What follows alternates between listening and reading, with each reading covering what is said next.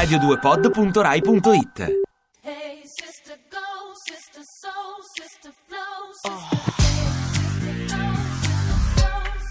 La notte del 7 ottobre del 1889 a Parigi va in scena il primo spettacolo del Moulin Rouge e ha un successo immediato, ma solo quando la vedette diventa Louise Weber, detta la Goulue, la golosa, la fama del locale esplode. Louise ballava, beveva, si divertiva. Era una donna di piacere, uno che sapeva dove trovarlo e come prenderselo. E detto così sembra un peccato, ma perché dovrebbe? Karl Kraus scrive che i bambini non riuscirebbero proprio a capire perché gli adulti si oppongono al piacere. E quindi, come bambini, lasciamo via libera al piacere. Allestiamo la cena sul tappeto, andiamo a un takeaway indiano, mangiamo piccante e beviamo tanto per spegnere il fuoco. Innamoriamoci quattro volte in una sera e non lasciamoci scappare le vecchie e sane limonate. Compriamoci una cosa che ci piace, ma online. Così, quando arriva per posta, sembra il regalo di uno sconosciuto. Guardiamo il nostro programma preferito in televisione, quello che ci vergogniamo di confessare anche a noi stessi. Oddio, io impazzisco per mamma contro suocera.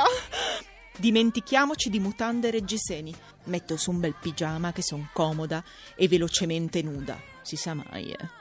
Pianifichiamo un viaggio a Parigi e prendiamo un biglietto per il Moulin Rouge, posti in piedi, così se ci va accenniamo due passetti pure noi. Dunque saltello sul posto, poi tocco a terra, poi via lancio della gamba. Ai! Sì, perché come dice Isaac Singer, è meglio commettere un peccato con fervore che una buona azione senza entusiasmo. E quindi, cara Louise, tu, che non ti sei fatta mancare nessun piacere, questa settimana sei chiamata a proteggere gli ascoltatori di Caterpillar, ricordando loro che se il piacere è peccato, a volte il peccato è un grande piacere. Evviva!